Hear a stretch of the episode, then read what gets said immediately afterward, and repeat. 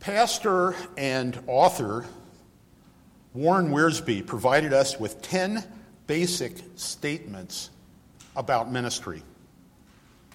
They are: the foundation of ministry is character. The nation, the nature of ministry is service. The motive for ministry is love. The measure of ministry is sacrifice. The authority of ministry is submission.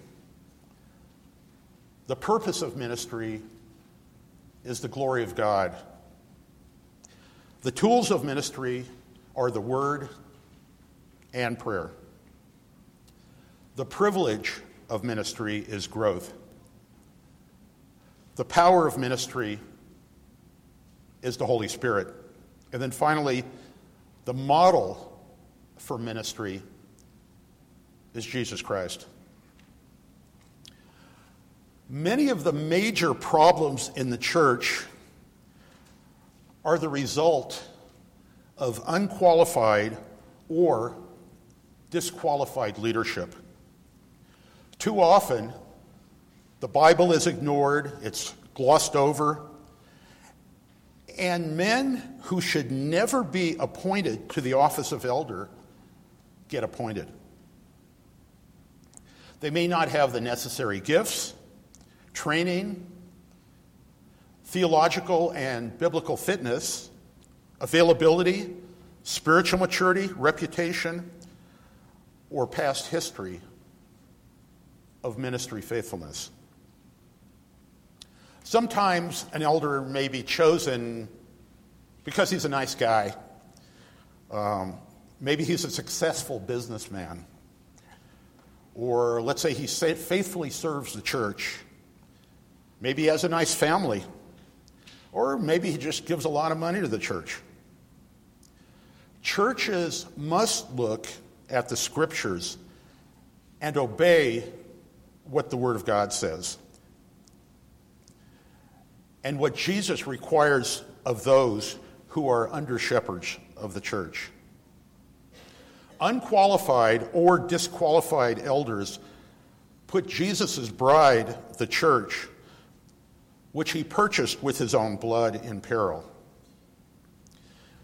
If a formerly qualified, formerly qualified elder disqualifies himself but yet stays in that position, he's sinning. Christ is dishonored, and in that case the church is harmed. James directly stated in the epistle, "Therefore, to one who knows the right thing to do and does not do it, to him it is sin." Let us pray. I thank you, Lord, that we can look into your word this morning. And Lord, I would ask that our hearts and minds would be open and receptive for what you have for us today. In Jesus' name, amen. I've turned my Bible to uh, First Timothy three, one through seven. You're welcome to put your Bible there if you wish. And I'll be reading from the uh, English Standard Version. Whatever version you have, I, uh, I'm sure you'll be able to follow along. Qualifications for overseers, term interchangeably used for elder, pastor.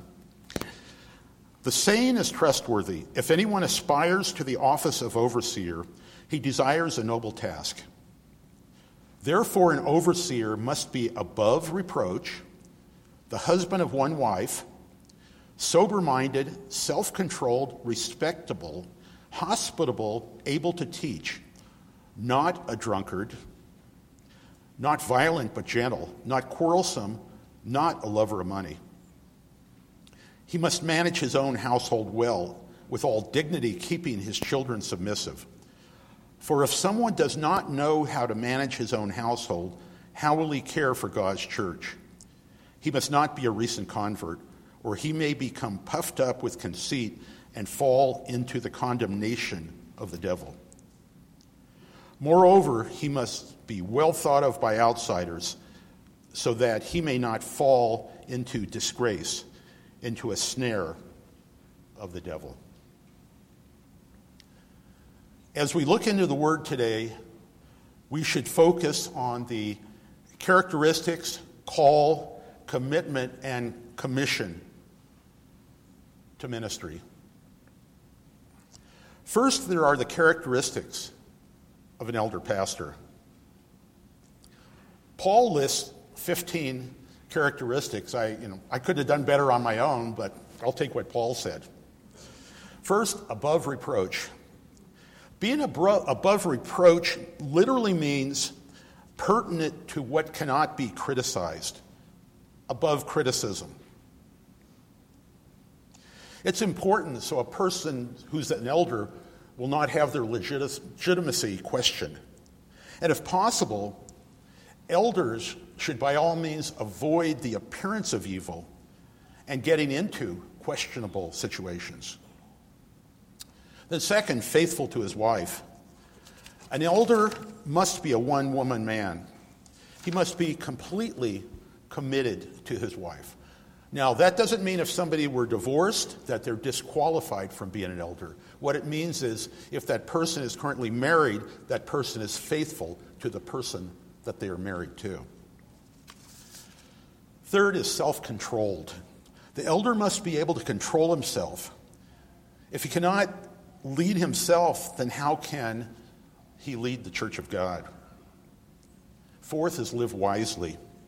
If leaders are living wisely, then they'll be a good example to their flock. A person who is living wisely can be trusted, trusted to make wise decisions for the people that they lead. Very important next one. I mean, they're all important, but the elder must have a good reputation in and outside the church. Not only should an elder have a good reputation in the church, but also in the community. A leader should be a person of good character wherever they are. An elder also enjoys guests in their home, in his home. This person sees the value of hospitality. An elder should not be a hermit. Then an elder should be able to teach. The ability to teach God's word accurately is very important for every elder. An elder will face a higher judgment because of their teaching when that elder stands before the throne of grace of Jesus Christ. If the leaders of the church can't teach, the whole church will be weak theologically and spiritually. The elder cannot be a heavy drinker. Now, it doesn't say the elder cannot have a touch of wine on occasion, but not a drunk. Someone who's addicted to alcohol should not be leading the church. An elder should not be violent. A violent person may tend to explode under pressure. An elder needs to be gentle. Gentleness is the opposite of violent. An elder should be approachable and kind to the people that he leads. Not quarrelsome. Not a fighter. If a person loves to fight, that person should not be an elder. The elder often has the role of peacemaker and should never be the one starting the conflict. Not greedy. Greedy pastors and elders have made Christianity look bad to a lost world. An elder has to love God more than they love money. An elder must also manage their family well. Paul makes a great point that if one cannot manage their own family, then how can that person manage the church? fourteen is his children respect and obey him. The elder must do all in his power to parent his children well. Now, that doesn't ever mean that kids are not going to act up, because uh, we many of us who've had kids, we know they don't do everything the way we like all the time. But it's a general idea of managing the household well. Very, very critical, the final one, but again, they're all critical. Not a new believer. Giving a new believer leadership too soon can lead that person to be proud. A person may be very gifted, but if his character does not grow in proportion to his giftedness, that could lead to pride and ultimately to a fall.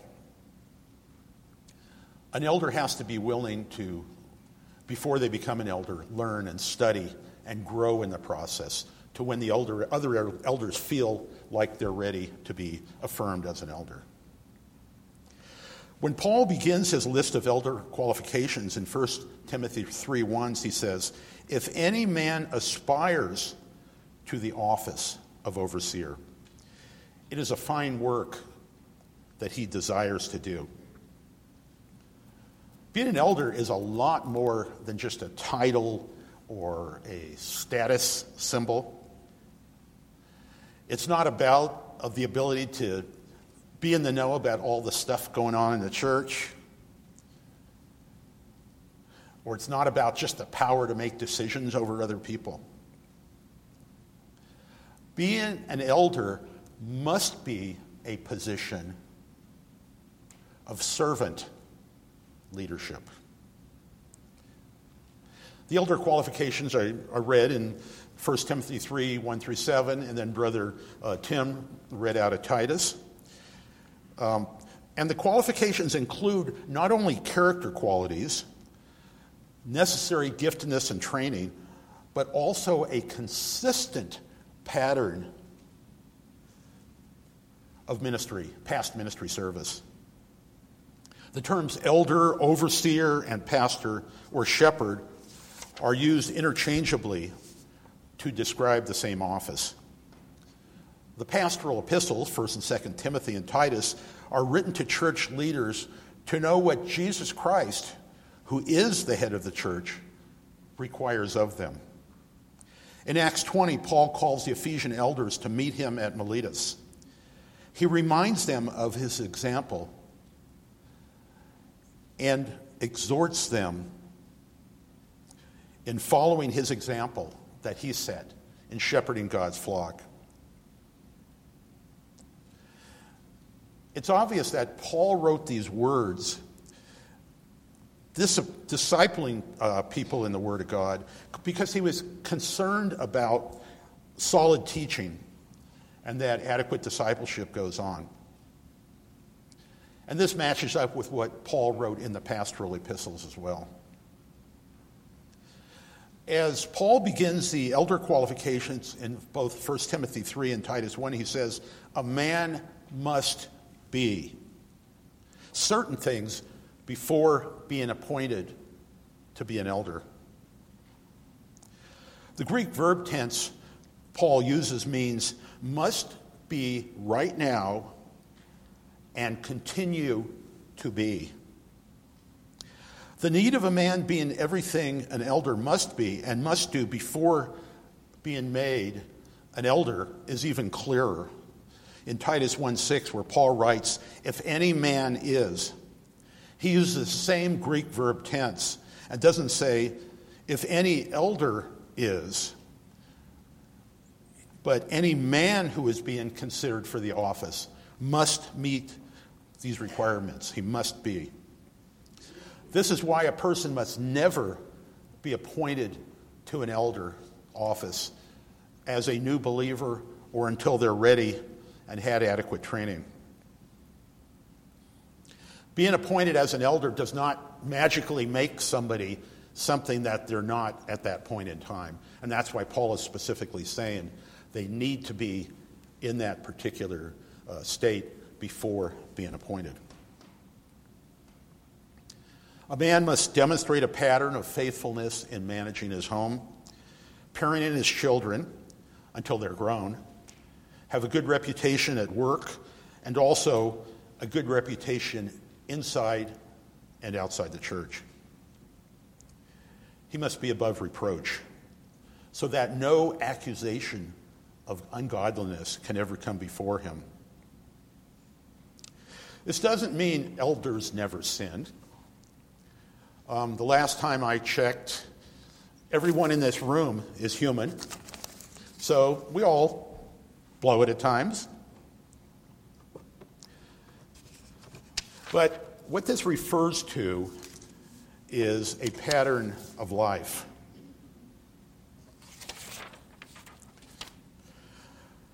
What is a man's life characterized by? We've all had our bad moments. And I've had a few of mine. You know, we all had them. And I would not want to ever be judged by the worst day I've had, let's say in the month or the year or, or whenever. When the elder qualified man fails, he repents. And that's key. Repents and will confess before God his sin quickly and strives to do immediately better after those bad moments. Those moments being exceptions in his life rather than the norm. There may be times when that elder isn't teaching as much as he should be or discipling as much as he should be or practicing hospitality as much as usual. Or maybe he's not even doing it at all at that point in time. But what we're looking at is the over arching pattern of that elder's life.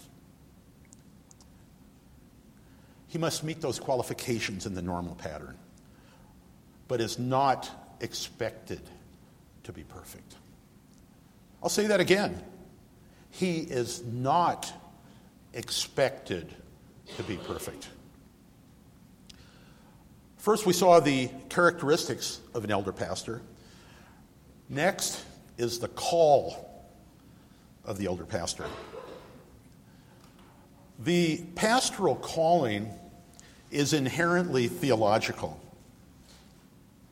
Now, given the fact that the pastor is to be the teacher of the Word of God and the teacher of the gospel, it cannot be otherwise. This emphasis is perhaps most apparent in Paul's letters to Timothy. In these letters, Paul affirms Timothy's role as a theologian, affirming that all of Timothy's fellow pastors are to share the same calling.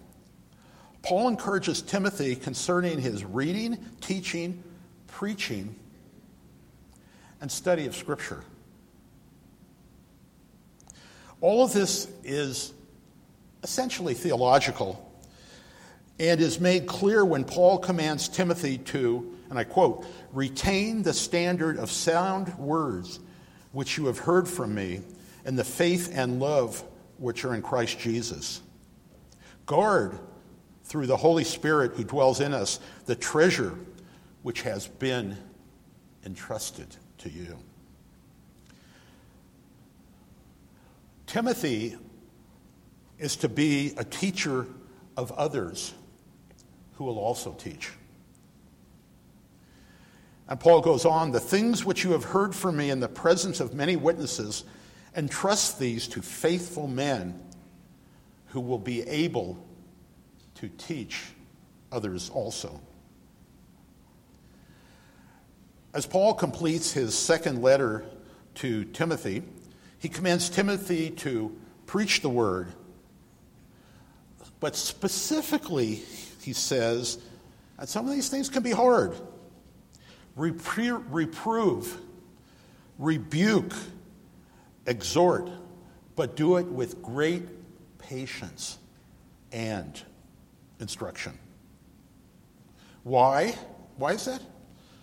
For the time will come when they, talking about the people, will not endure sound doctrine, but wanting to have their ears tickled, they will accumulate for themselves teachers in accordance with their own desires, and will turn away their ears from the truth and will turn aside the myths.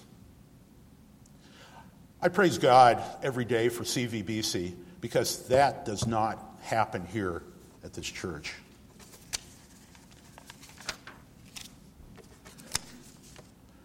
Paul makes it clear the pastoral theologian must be able to defend the faith even as he identifies false teachings and makes correction by the Word of God. There is no more of a pastoral calling than this guard the flock of God for the sake of God's truth. This requires on the part of the pastor elder intense and self-conscious theological thinking, study, and consideration. Sometimes there's the, the misnomer out there, wow, I wish I could be a pastor, I mean, because all he does is like work one day a week on Sunday. Well, I'll tell you folks, there's a lot more to it than that. Paul makes it uh, clear about all this theological thinking and study and all that uh, in writing to Titus when he defines the duty of the overseer or pastor as one is holding fast a faithful word which is in accordance with the teaching, so that he will be able to both exhort in sound doctrine and refute those who contradict. There is no problem the pastor will encounter, will encounter in counseling that is not specifically theological in character. There is no major question in ministry that does not come with deep theological dimensions and the need for careful, careful theological application. The task of leading, of feeding, and guiding the congregation is as theological as any vocation imaginable. Evangelism is a theological calling as well, for the very act of sharing the gospel is a theological argument presented with the goal of seeing a sinner come to faith in the Lord Jesus Christ. In order to be a faithful evangelist, the pastor must first understand the gospel and then understand the nature of the evangelist calling. Now, we're not all called to be evangelists, like I think of Reverend Billy Graham comes to mind, the late one and the current one. Um, or Franklin is the current one. Um, but we are all called uh, by what Brother Glenn read the Great Commission uh, early on. We're all called to share our faith in Jesus with others. It's not our job to beat somebody over the head and make them accept Jesus Christ as their Savior. That's the work of the Holy Spirit, but it's our job, all of us, to share. Today's pastors are often pulled in many directions, and the theological vocation is often lost in the pressing concerns of a ministry. The pastorate has been reconceived as something other than what Paul intended for Timothy. Many believe that the pastoral ministry is best understood as a helping profession. As such, the pastor is seen as having a therapeutic role in which theology is often seen more as a problem than a solution. Today's pastors must recover and reclaim the pastoral call and calling as inherently and cheerfully, for that matter, theological. Otherwise, pastors will be nothing more than communicators, counselors, and managers of congregations that have been emptied of the gospel and of biblical truth. This kind of pastoral ministry is a calling. Certainly all Christians are called to serve the cause of Christ. God, however, calls certain persons to serve the church as pastors and in other places in ministry. Again, Paul writes to Timothy that if a man aspires to be a pastor, it is a fine work that he aspires to do. Okay, so this is all cool, kind of cognitive head stuff.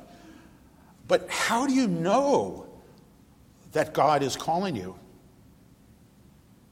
Sometimes that can be a tough question. First, there's the inward call.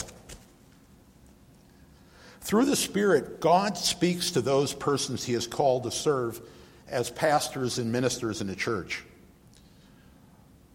The great reformer, Martin Luther, described this inward call as God's voice heard by faith. Those whom God has called know this call by a sense of leading, purpose, and growing commitment. The sense of compulsion should prompt the believer to consider whether God may be calling him to ministry. Has God gifted you with the fervent desire to preach? He has equipped you with the gifts necessary. Has he equipped you with the gifts, gifts necessary for ministry? Do you love God's word and feel called to teach? Well, Pastor Luke's old buddy, Charles Spurgeon, warned those who sought his counsel not to preach if they could help it. But, Spurgeon continued, if he cannot help it, and he must preach or die, then he is the man. That sense of urgent commission is one of the central marks of an authentic call. Charles Spurgeon identified the first sign of God's call to the ministry as an intense, all-absorbing desire to the work. Those called by God sense a growing compulsion to preach and teach the word and to minister to the people of God. Second, I talked about the internal call. There's the external call. God uses the congregation, the congregation, to call out the called to ministry. The congregation must evaluate and affirm the calling and gifts of the believer who feels called to the ministry. As a family of faith, the congregation should recognize and celebrate the gifts of ministry given to its members. And then also take responsibility to encourage those whom God has called to respond to that call, uh, to that call with joy and with submission. Well, that's what we're doing here today, folks. I told you I'd explain it, and I'll explain it a little more. These days, many persons think of careers rather than callings. The biblical challenge to consider your call should be extended from the call to salvation, which most of us here today have had, to the call of ministry. John Newton, famous for writing Amazing Grace, once remarked that none but he who made the world can make an elder pastor of the gospel. Only God can call a true minister, and only he can grant the elder pastor the necessary gifts for service. The great promise of Scripture is that God does call ministers and presents these servants as gifts to the church. Paul makes it clear in Romans twelve two, the will of God is good, worthy of eager acceptance, and perfect. Those called by God to preach will be given a desire to preach, as well as the gifts of preaching. Beyond this, the God-called preacher will feel the same compulsion as the great apostle who said, "Woe to me if I do not preach the gospel." We saw the characteristics and the call of the elder pastor. Third is the commitment of the elder pastor. Well, I can't say it better myself, so I'm going to take what Paul said and uh, give you twelve points here from First Thessalonians two, one through twelve. Paul sums it all up. These are twelve commitments that every pastor needs to make. And when I say these today, I'm directing these specifically at Pastor Luke and at Pastor Justin. A pastor will not shrink back from suffering for the gospel. He will carry a cross just as he calls others to do the same. In other words, leading by an example. A pastor will preach boldly. He will be clear in the face of fear. A pastor will not deceive.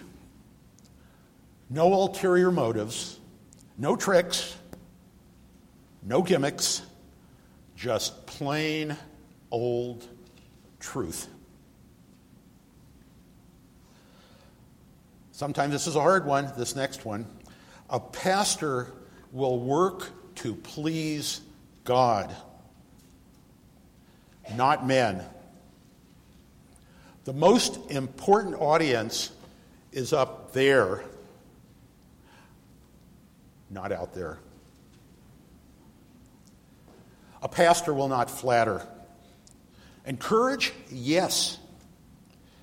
Point out evidences of grace, yes. I hope so. But no backslapping to get what he wants. A pastor will not be greedy for selfish gain. He must not be in this for the money. A pastor will not seek his own glory. It's not about him. It's about Jesus Christ. A pastor will be gentle like a mother. Let's, t- let's try tenderness before toughness. A pastor will share his own self. The pastor must freely give two things to everyone. First and most importantly is the gospel of Jesus Christ. And then secondly, he must give himself. A pastor will work hard. Now, that is not an excuse to neglect one's family. But sometimes there has to be some sacrifice. But it's still important that he gets plenty of rest. A pastor will pursue personal holiness. It's hard to take anyone somewhere we have not been ourselves. A pastor will exhort like a father. And if you don't know what the word exhort means, that just means kind of like call to action, call people to action, encourage. The preacher is not a hothead, but he's not a softie either. He's not trying to make everyone mad, but he's not trying to make everyone happy either. We saw the characteristics, the call, and the commitment to elder pastor. Finally, there's the commission.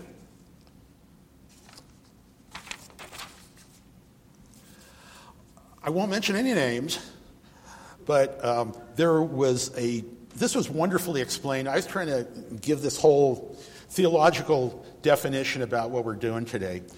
And a lovely saint, precious saint in our church, summed it up in just a couple words. She said, um, here at C V, oh, she said um, that Pastor Luke has passed his examination period. And that's why we're here today. Pastor Luke was not ordained prior to coming to C V B C. So this is why we're having this ceremony today. Luke was recently ordained by N A C M, which is the National Association of Christian Ministers, which is uh, whom uh, I, I was ordained by them back in twenty thirteen. Now, as a congregation, we have the opportunity to show our affection for Pastor Luke, our appreciation that God has brought him to us, and affirm his ordination at the church level. Now, the modern definition of ordination is the investiture of clergy, or the act of granting pastoral authority. Usually, we think of an ordination service as a ceremony in which someone is commissioned or appointed to a position within the church. Often, the ceremony involves the laying on of hands. However, the biblical definition is a little bit different. The word ordain in the Bible refers to a setting in place or designation. For example, Joseph was ordained as a ruler of Egypt. That's in Acts seven ten. The steward in Jesus' parable was ordained to oversee a household, Matthew twenty-four forty-five. Deacons were ordained in each city in Crete, Titus one five. In none of these cases is the mode of ordination specified, nor is any ceremony detailed. The ordinations are simply appointments. Acts thirteen, though, includes a great example of an elder pastor appointment. And it goes, while they were worshiping the Lord and fasting, the Holy Spirit said, set apart for me Barnabas and Saul for the work in which I have called them. So after they had fasted and prayed, they placed their hands on them and sent them off. The two of them, sent on their way by the Holy Spirit, went down to Seleucia. Well, from this passage, we can note some key facts. First, it is God himself who calls the men to the ministry and qualifies them with gifts. Second, the members of the church recognize God's clear leading and embrace it. Third, with prayer and fasting, the church lays hands on Paul and Barnabas to demonstrate their commissioning act. And then fourth, God works through the church as both the church and the Spirit are said to send the missionaries. Paul regularly ordained pastors for the churches he planted. He and Barnabas directed the appointment or ordination of elders in each church in Galatia, uh, each church in Galatia. See that in Acts fourteen twenty-three. He also instructed Titus to appoint elders in every town on Crete, which was an island. Titus himself was ordained earlier when he was chosen by the churches. Now, in the above passages, the ordination of elders involves the whole congregation, not just the apostles. The Greek word used in Second Corinthians eight nineteen for Titus's appointment and in Acts fourteen twenty-three for the choosing of the Galatian elders means to stretch forth hands. It was a word normally used for the act of voting in the Athenian legislature. Thus, the ordination of church leaders involved a general consensus of the church, like we are here today, if not an official vote. The apostles and the congregations knew whom the Spirit had chosen And they responded by placing those men in leadership. When God calls and qualifies a man for the ministry, it will be apparent both to that man and also to the rest of the church. The would-be pastor will meet the qualifications set forth in First Timothy three, one through sixteen, and Titus one, five through nine, and he will possess a consuming desire to preach, First Corinthians nine, sixteen. It is the duty of the church elders, together with the congregation, to recognize and accept the calling. After that, a formal commissioning ceremony and ordination service is appropriate, but not mandatory. The ordination, and this is very important, the ordination ceremony itself does not confer any special magical power on the person being ordained. It simply gives public recognition of God's choice of leadership. At this time, I would like to have Pastor Luke and Brother Justin join me up here on the platform. And also, I'd like to ask Kathy, Sharon, Kayla, and Gina to come forward to the front, that side. And uh, while we're praying up here out loud, the ladies will be praying silently for, uh, oh yeah, I said that side, but yeah, that side. The other left, or it could be your right. Um, ladies will be praying silently uh, at this point.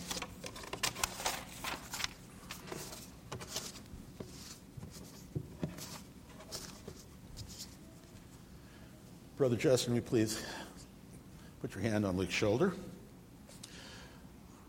With the following prayer, Luke is officially ordained.